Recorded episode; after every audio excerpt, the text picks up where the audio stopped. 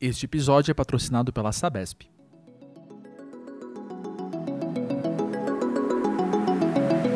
Olá, como é bom recebê-los em mais um episódio do Falação sobre desafios. Desta vez a conversa é com Luiz Serafim, head de marketing corporativo da 3M, que compartilhou no podcast alguns ensinamentos sobre inovações e transformações digitais, além de contar como a empresa tem colocado esses conceitos em prática durante a crise do Covid-19.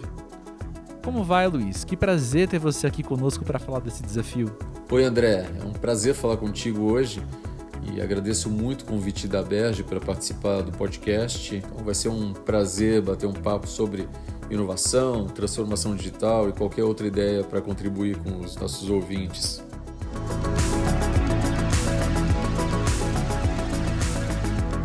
Luiz, estamos gravando, estamos conversando aqui no meio de do meio do ano, no mês de 2020, e eu penso que é inevitável então começarmos a conversa pelo Covid-19, que foi algo que apareceu e forçou todo mundo a se adaptar, a se transformar.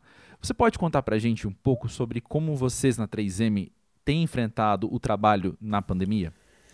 Sem dúvida nenhuma, o que a gente vem vivendo em 2020 é algo inimaginável, né? Só mesmo a gente poderia conceber naqueles workshops de criatividade que você tem que imaginar. E se cair um meteoro aqui?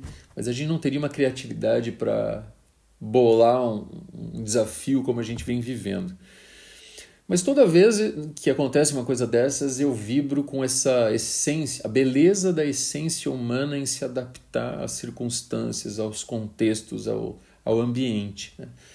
A gente vê isso na sociedade, é, a faculdade onde eu leciono se adaptando, acelerando o ensino à distância, os restaurantes buscando né, crescer pelo delivery ou outros projetos que estavam lá na gaveta talvez fossem né, alavancados só muito num futuro distante, os artistas fazendo lives.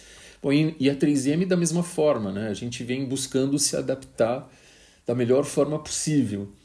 É, o que eu vejo lá muito marcante foi em fevereiro a gente teve uma coisa diferente, que foi trabalhar naquele comitê de crises, né? que, que às vezes é acionado, mas esse comitê começou a trabalhar diariamente. Lá, lá atrás, ainda muito sutil, né? com reuniões mais curtas, com desafios ainda muito leves, né? que era para decidir se aquele viajante da China poderia vir para o Brasil para a 3M do Brasil e que protocolo que ele teria que seguir né, de quarentena, ou se a gente ia participar de um evento externo, quais eram os riscos e cuidados. Mas como a gente fala no comitê, é, o cenário se transforma tão intensamente, é tão dinâmico, que ele começou a crescer em número de representantes e começou a se tornar cada vez mais complexo com reuniões mais longas, mas todo mundo trabalhando para tomar as melhores decisões. E o que eu acho muito interessante, porque hoje é muito popular a história da metodologia ágil, que tem aqueles nomes fancy, né, de em inglês, de Scrum Master, Backlog e tal. E esse pessoal, alguns deles nem, nem fizeram estudo né, de, de workshop, de metodologia, mas esse time estava trabalhando nesse espírito, com o melhor que tem nesse espírito. Né? É, ultra colaborativo, e olha que a 3M tem esse traço mais marcante né, da cultura colaborativa da, da nossa história, da nossa inovação. Mas ultra colaborativo, com um senso de urgência incomparável na história para tomar as melhores decisões. E, e provocando mudanças muito rápidas. Né? Acho que a mais marcante foi o home office de uma hora para outra, em uma semana, a gente conseguiu colocar o pessoal todo trabalhando de escritório, inclusive áreas que não eram previstas, talvez fossem um futuro bem distante. Estava lá em uma semana, a gente conseguiu uma agilidade para disponibilizar recurso, acesso, equipamento, para eles trabalharem de casa. E muita gente, como é beleza desse, né, da adaptação humana, tem muito colega meu que hoje vai querer voltar só um ou outro dia já se adaptou a, a, trabalhar de casa, perto da família, a não desperdiçar o tempo de deslocamento. Nas fábricas, que a gente, a gente ainda tem muito produto para a indústria crítica, né? de alimentos, de saúde, a gente fabrica aqueles as máscaras N95, né? que muito importantes na pandemia. Então, mesmo operando e continuando com as operações, a gente mudou muita coisa, né? das sinalizações, distanciamento social, é, o refeitório, o transporte, muitas decisões. A comunicação para informar e deixar muito transparente para as pessoas, a gente inovando em mecanismos de, de colaboração e de comunicação, inclusive com, com muitas ideias para a gente não só garantir a saúde física das pessoas, mas a, a, a inteligência emocional, o equilíbrio emocional, né, com, com um monte de coisas que a gente vem cultivando e compartilhando em time seja na criação desse comitê, seja na implementação do home office no setor administrativo, você enxerga como crises passadas prepararam a 3M para enfrentar o Covid-19?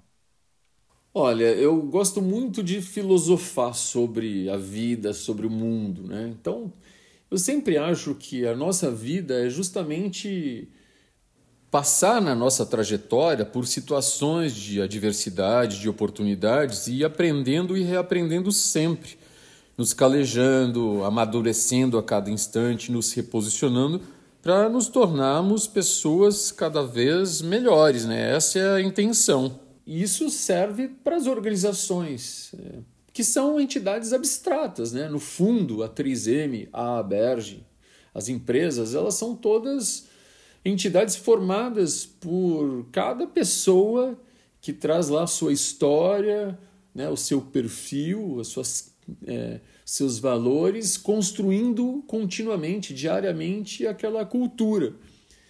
E, e se a gente for olhar por esse recorte, uma, uma empresa, uma organização, ela também vai fazer esse processo de é, aprender sempre com os desafios, com as suas adversidades, para tentar ser cada vez mais uma organização melhor. Né? E a 3M, então, que tem 118 anos, já passou por muita história, né? muito desafio. Se eu fosse imaginar aqui, tem a gripe espanhola, Primeira e Segunda Guerras, é, a quebra da bolsa de valores, a globalização, um monte de coisas. E essa cultura, como se fosse uma pessoa, é, vai aprendendo e se fortalecendo e desenvolvendo é, valores, crenças para se tornar sempre melhor. Né?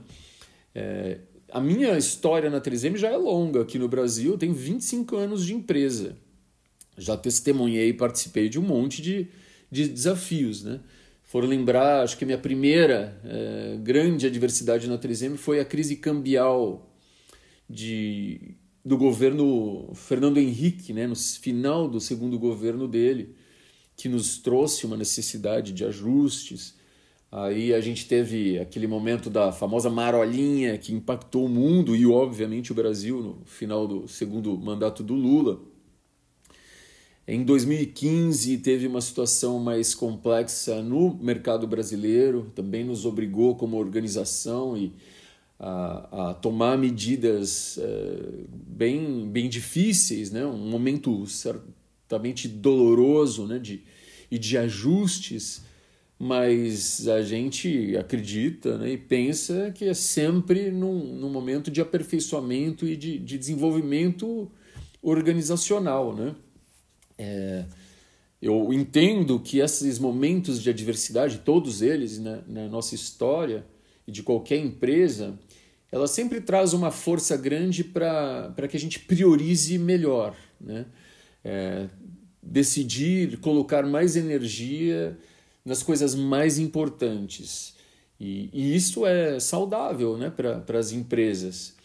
É, eu entendo também que numa situação normal, muitas vezes a gente procrastina muitas coisas, né? vai adiando e negligenciando tomadas de decisão e, e esses cenários mais desafiadores eles vão é, forçar a organização a resolver esses casos, a, a tomar decisões mais corajosas, também entendo que se abre uma janela ali para para um apetite, uma receptividade maior para para soluções mais revolucionárias, né? para inovações mais radicais. Então, o melhor de tudo é usar a bonança ali para a gente se reestruturar e sempre se antecipar e olhar para o futuro, mas tudo bem, a gente nessas adversidades, como a 3M vem fazendo, a gente vai aplicando tudo que a gente aprendeu para se tornar uma empresa cada vez melhor. Eu imagino que para uma empresa com mais de um século de existência, essa mentalidade de entender que as coisas acontecem, que as coisas, os problemas são inevitáveis, eu não preciso torcer para eles chegarem. É, isso pode ser uma apreensão um pouco mais, pouco mais fácil do que para uma empresa mais jovem, talvez. E eu penso que existe também a opção, o aprendizado com isso, de manter essa mentalidade, de estar aberta à transformação, né? E não. de ser de fato uma postura de trabalho, né? essa cultura eu acho essencial, né? E a gente vai falar da cultura de inovação que tantas empresas têm e constroem ao longo do tempo. Antes da empresa ser inovadora, é você que faz parte da? Essa transformação tem que vir dentro de você e de todas as pessoas que fazem parte daquela organização, aí falando corporativamente. Então, essa, essa vontade de não aceitar, sei lá, talvez um relacionamento que já desbotou depois de 5 anos, 30 anos, é, ou um, um trabalho que, com o qual você não se identifica mais, com um propósito. Então, essa transgressão é, é tão importante. Agora, essa história da inovação permanente, contínua, etc., também não é só, só isso. Eu não tenho que todo dia na 3M, eu não vou chegar com uma ideia nova todo dia e começar sempre do zero com mil ideias. Eu preciso, quando trago um projeto, um modelo de negócio, ele precisa de um, de um momento de maturação, de conservação, onde eu vou otimizar, ganhar escala, estabilizar. Então são, são duas forças muito importantes. Se eu só ficar numa delas, que é a da excelência operacional e de só focar naquilo que eu já sei fazer, que eu sou bom nisso, o mundo muda e você fica para trás, e você se desconecta, fica obsoleto. Ao mesmo tempo, não é factível você ficar nessa, nessa coisa de mudar todo. Não, parece romântico né, e, e, e bacana falar, mas numa grande corporação você tem que ter. E na vida humana, você não vai todo dia mudar de casa. Ah, putz, hoje eu estou aqui. Por mais fluida e volátil e efêmera, né, líquida que seja a nossa sociedade, você precisa estabelecer algumas raízes. O teu relacionamento não vai casar todo mês, mudar de casa toda semana. Você tem essa conservação até para ganhar maturidade, ganhar força. Então, Estou muito filosófico nessa história, sim, André? Putz.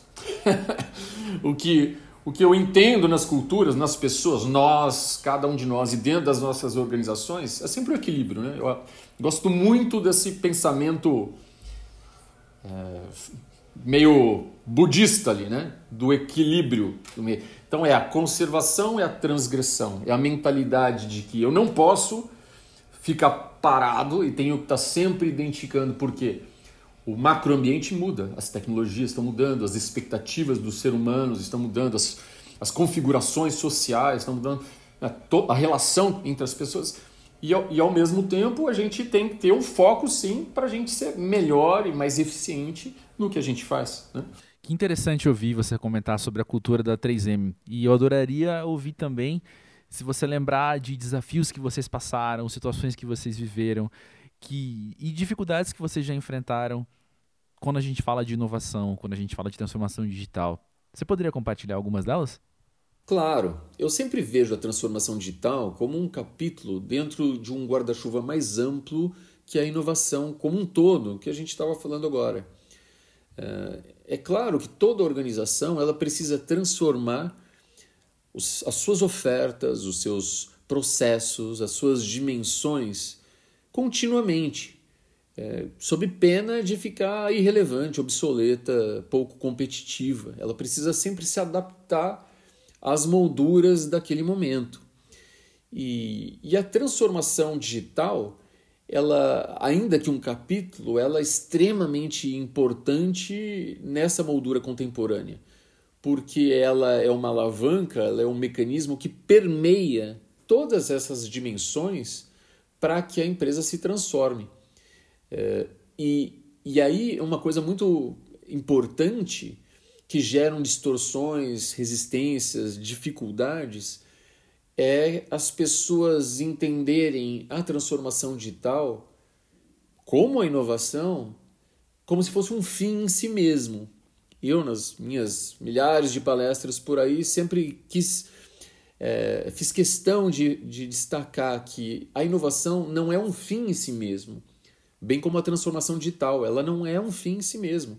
Elas são meios para que a organização se atualize e continue relevante e criando valor. Então, eu acho que uma das coisas mais importantes para a gente entender nessa história é, da transformação digital é, e, e evitar que o papo, que o foco fique nos processos, nas plataformas tecnológicas, naquela caixa mais hermética de, de TI, da tecnologia da informação, quando a conversa, como a gente fala, dentro da inovação, é sempre o valor que se quer criar, é o cliente, seja ele o externo, seja interno, os usuários, como centro de toda história. Então isso é muito importante.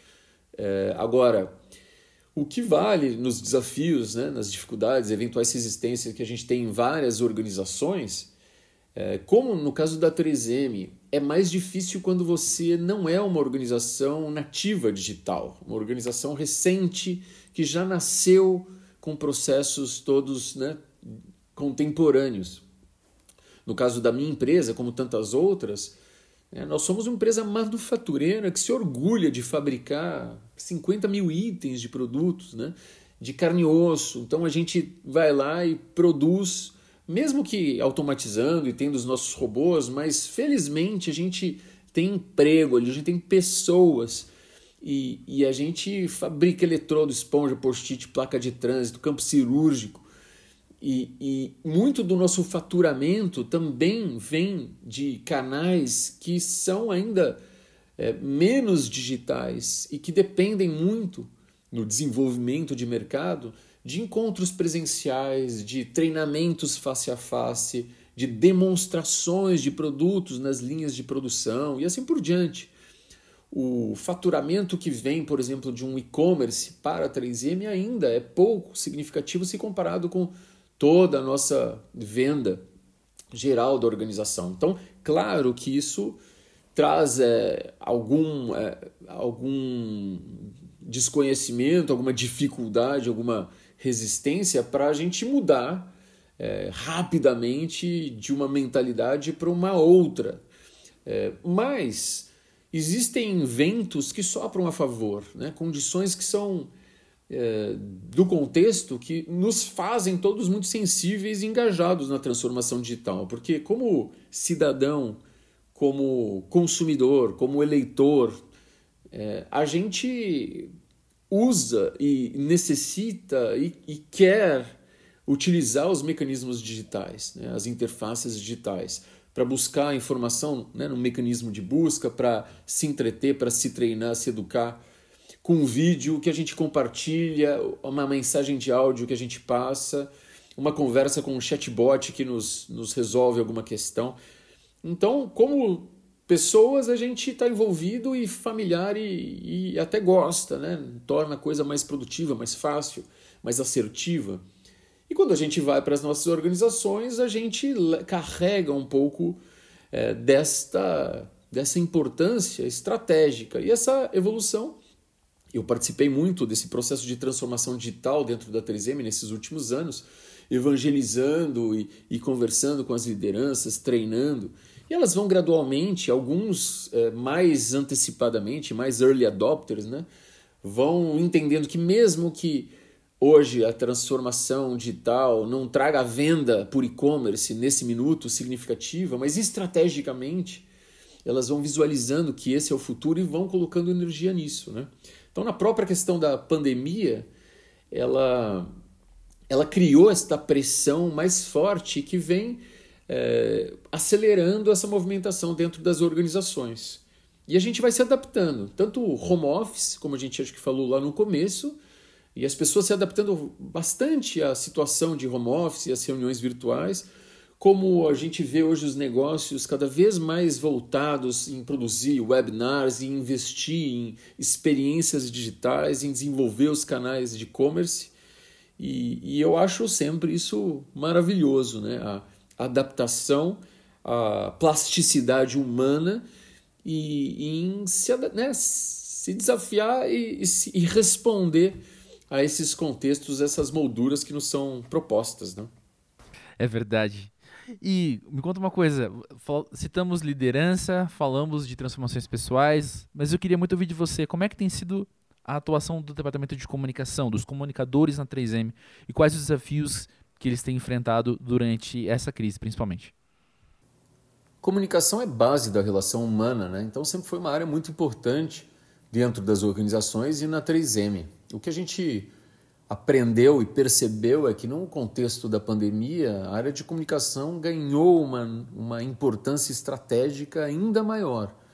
O que eu falei lá no começo, a gente instituiu esse comitê de gestão diária da crise né, no início do ano, e comunicação lá é, com uma participação muito ativa, é, contribuindo para modelar as, as decisões e os planos da organização e aí assumindo a nossa função natural de transformar essas ações, esses, esses planos e decisões em mensagens pertinentes, relevantes, claras para os públicos definidos. Né? E, e, nesse cenário todo, a gente viveu desafios muito interessantes. A, a intensidade da demanda, por exemplo, de imprensa foi inédita para nós, por conta de sermos fabricantes dos, das máscaras N95. Né? Tão importantes no contexto da pandemia. Então a gente teve que jogar energia e aprender a, a lidar com, com essa cena né, que a gente não tinha experimentado ainda. Comunicação com os clientes, com fornecedores, ansiosos sempre a respeito da continuidade dos negócios. É, mas acho que o maior desafio mesmo era a comunicação com os nossos funcionários, né? comunicação interna. Porque todo mundo muito preocupado, tranquilo, trabalhando remoto, muita gente. Então, é, e a gente com essa missão de, de trabalhar para zelar aquilo que sempre defendemos né, na 3M, essa organização transparente, clara, que engaja as pessoas. Né? E, e a gente teve a oportunidade para exercer muito a criatividade nesse cenário. Né? Por exemplo, as reuniões com as lideranças, que sempre foram presenciais, as reuniões com os vendedores, muitas delas presenciais por todo o Brasil. Então, de repente, num momento, a gente tem que aprender a migrar tudo isso para reuniões virtuais. Claro que talvez na primeira vez não sai tão bacana e tão fluido, mas a gente vai aprendendo, melhorando e no final satisfação né, do pessoal engajado, entendendo as mensagens. A gente fez muito uso também de um estúdio de conteúdo digital que lançamos no final do ano passado, mas aí geramos muitas mensagens em vídeo, né? Nesse, nesses momentos e fazendo com que as pessoas dando orientação para que elas filmassem agora de uma maneira caseira, elas mesmas, e a gente tendo que o desafio de construir narrativas, né, histórias interessantes para distribuir essa mensagem. Claro, tem coisa que fez muito sucesso e funcionou, outras nem tanto, e a gente vai aprendendo. E, e acho que uma das coisas muito importantes é, ver se isso tudo tem funcionado, impactado, né? É, sempre foi uma cobrança muito grande da comunicação. E nós acabamos de receber uma pesquisa interna de percepção dos funcionários. E os resultados, os índices são muito positivos, índices de favorabilidade, de engajamento enormes, tanto dos líderes de pessoas como né, de todos os funcionários muito positiva, mostrando que, portanto, as decisões estão sendo boas, mas a comunicação também está sendo bem, bem efetiva. Né? Luiz, você teria recomendações também para, então, as empresas que estão diante agora de uma situação de necessidade de transformação, as empresas que ainda não adquiriram uma mentalidade de estar preparadas para a inovação? Por onde eu começo? Sabe, você tem algum, teria alguma dica geral de quais são os primeiros passos que eu preciso dar? Eu entendo assim, unindo a, a inovação, e a gente fala da cultura de inovação de uma empresa, seja ela uma pequena empresa hoje, startup, ou a empresa global, que muitas vezes eu escuto que ela precisa se transformar, né? É, e unindo com a transformação digital, porque elas comungam, né? Como eu acho que men menciono, elas estão conectadas. A transformação digital está dentro do grande guarda-chuva de inovação. E eles comungam para ter alguns pontos muito importantes. O principal deles é o valor para o cliente, olhar para o cliente. É, eu acho divertido, né, quando eu faço minhas palestras de inovação, é, as pessoas acham ou, ou, romantizaram de tal forma que a gente precisa trazer sempre lá um post-it. Todo dia eu tenho que trazer um. Criem ideias, né? tragam ideias. E é claro que é muito legal a gente ter um ambiente que permite, estimule isso. Mas no fundo é menos abstrato que isso. Eu quero inovar, eu preciso olhar o que, que os meus clientes, sejam internos, se eu sou da área de comunicação, preciso fazer com que eles capturem a mensagem. Não, é um cliente para comprar meu serviço, meu produto e faturamento da minha empresa. Eu preciso entender o que é valor para ele. A transformação digital, ou a, trans, a, inovação como um todo, ela não, ela não tem um foco em si. Não existe transformação digital em si, ou inovação em si. Né?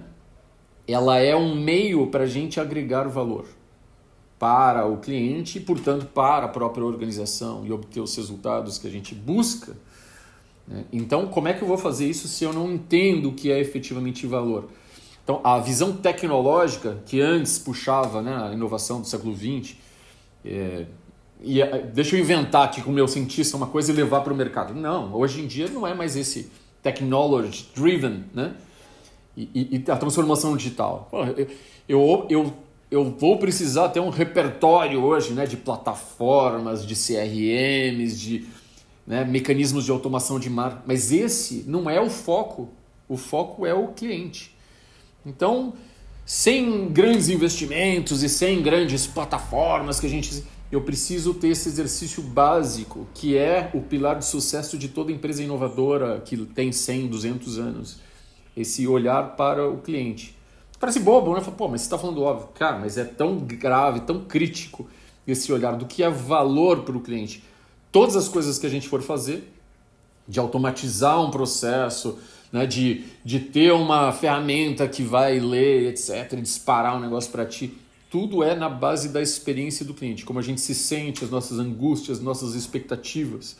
Então esse, é, esse é um grande Começa por aí, né? Começa por aí. Por mais que você tá 20 anos lá naquele negócio teu, você é dono daquilo, que conhece. Cara, a gente nunca tem que ter um olhar novo para desenvolver, para ter esse contato. A, a, história da 3M de inventar milhares de coisas é sempre porque ela estimulou esse contato no contexto do cliente, com uma forma que a gente aprendia, uma, uma maneira de ler e interpretar, mesmo que o cliente não te falasse, mesmo aquelas não articuladas, e você entende. É o que a gente faz na comunicação hoje. Pô, manda o aviso geral, o cara não lê. Cara, então eu tenho que entender por que, que ele não lê, como é que ele faz dentro do nosso papo da Berge de comunicador. Qual seria um canal para reter? Qual, como é que eu vou medir é esse o valor, o que é relevante para as pessoas, etc. Isso guia tudo, né? E é claro, tem, tem outros pilares muito importantes. A visão de futuro, mapa de futuro para qualquer coisa. Então, de novo, o romantismo que se fez muito em inovação parece que eu vou a esmo pedindo para os meus né, funcionários trazerem ideias. Eu falo, usa post-it, cara, traz ideia no post-it, ajuda a 3M, etc. Mas não é exatamente por aí. Qual é o mapa? Para onde? Existe um, uma questão que é sempre conhecimento gera o resultado da inovação. Então eu preciso ter um certo mapa. Pera, onde que eu vou gastar tempo que é escasso e vou alocar as pessoas para impactar o mundo? ah, eu acho que eu preciso explorar aquele caminho, porque há uma tendência naquilo, porque isso está desaparecendo do meu mercado, mas tem aquela nova oportunidade. Eu preciso alocar pessoas, eu preciso estudar aquilo, eu preciso validar melhor, eu preciso entender aquela tecnologia, aquele mercado, aquele cliente. Então, esse mapa de futuro para onde a empresa vai é muito importante. Empresas grandes costumam fazer isso, não é que façam sempre. Né? Empresas menores, o empreendedor, startupeiro, cara, ele está mais na sobrevivência do dia a dia. Né? Tanto porque o Sebrae tenta ajudar muito para evitar a mortalidade das empresas. Cara, se prepara melhor e, e, e tenta ter uma visão de um pouco mais de longo prazo, etc., para saber para onde você vai, para os próximos passos, para transformação, para você ter essa visão não de curtíssimo, né? o curtoprazismo, mas também de olhar para frente. Né? E, e, um monte de outros ingredientes, mas talvez esses, esses dois, dois casos e a visão da cultura, para terminar cultura da empresa. Se você for uma empresa de 10 caras, você que é o dono, a dona, cara, tu influencia demais esse ambiente. Você é uma empresa global, os líderes, alta liderança e depois cascateando. Liderança, eu sempre falo, é a alavanca para qualquer transformação, a digital ou não. Então, se eu não capacito, se eu não trabalho, não desenvolvo as lideranças da, da minha empresa para, no microcosmo de cada departamento, de cada área, criar esse ambiente favorável de segurança psicológica, de estimular essa, esse mapa de futuro, de estimular o, o, o desenvolvimento de conhecimento das pessoas, a cultura colaborativa, você não tem inovação, né? Você não vai ter. Na mentalidade, como só adendo, na transformação digital, é, ela tem um pilar ainda mais forte né, dos nossos tempos. Então, além de ter que conhecer um pouco desse repertório tecnológico, das ferramentas que existem por aí que a gente tem que absorver, alguns são comuns, foco no cliente, valor, etc.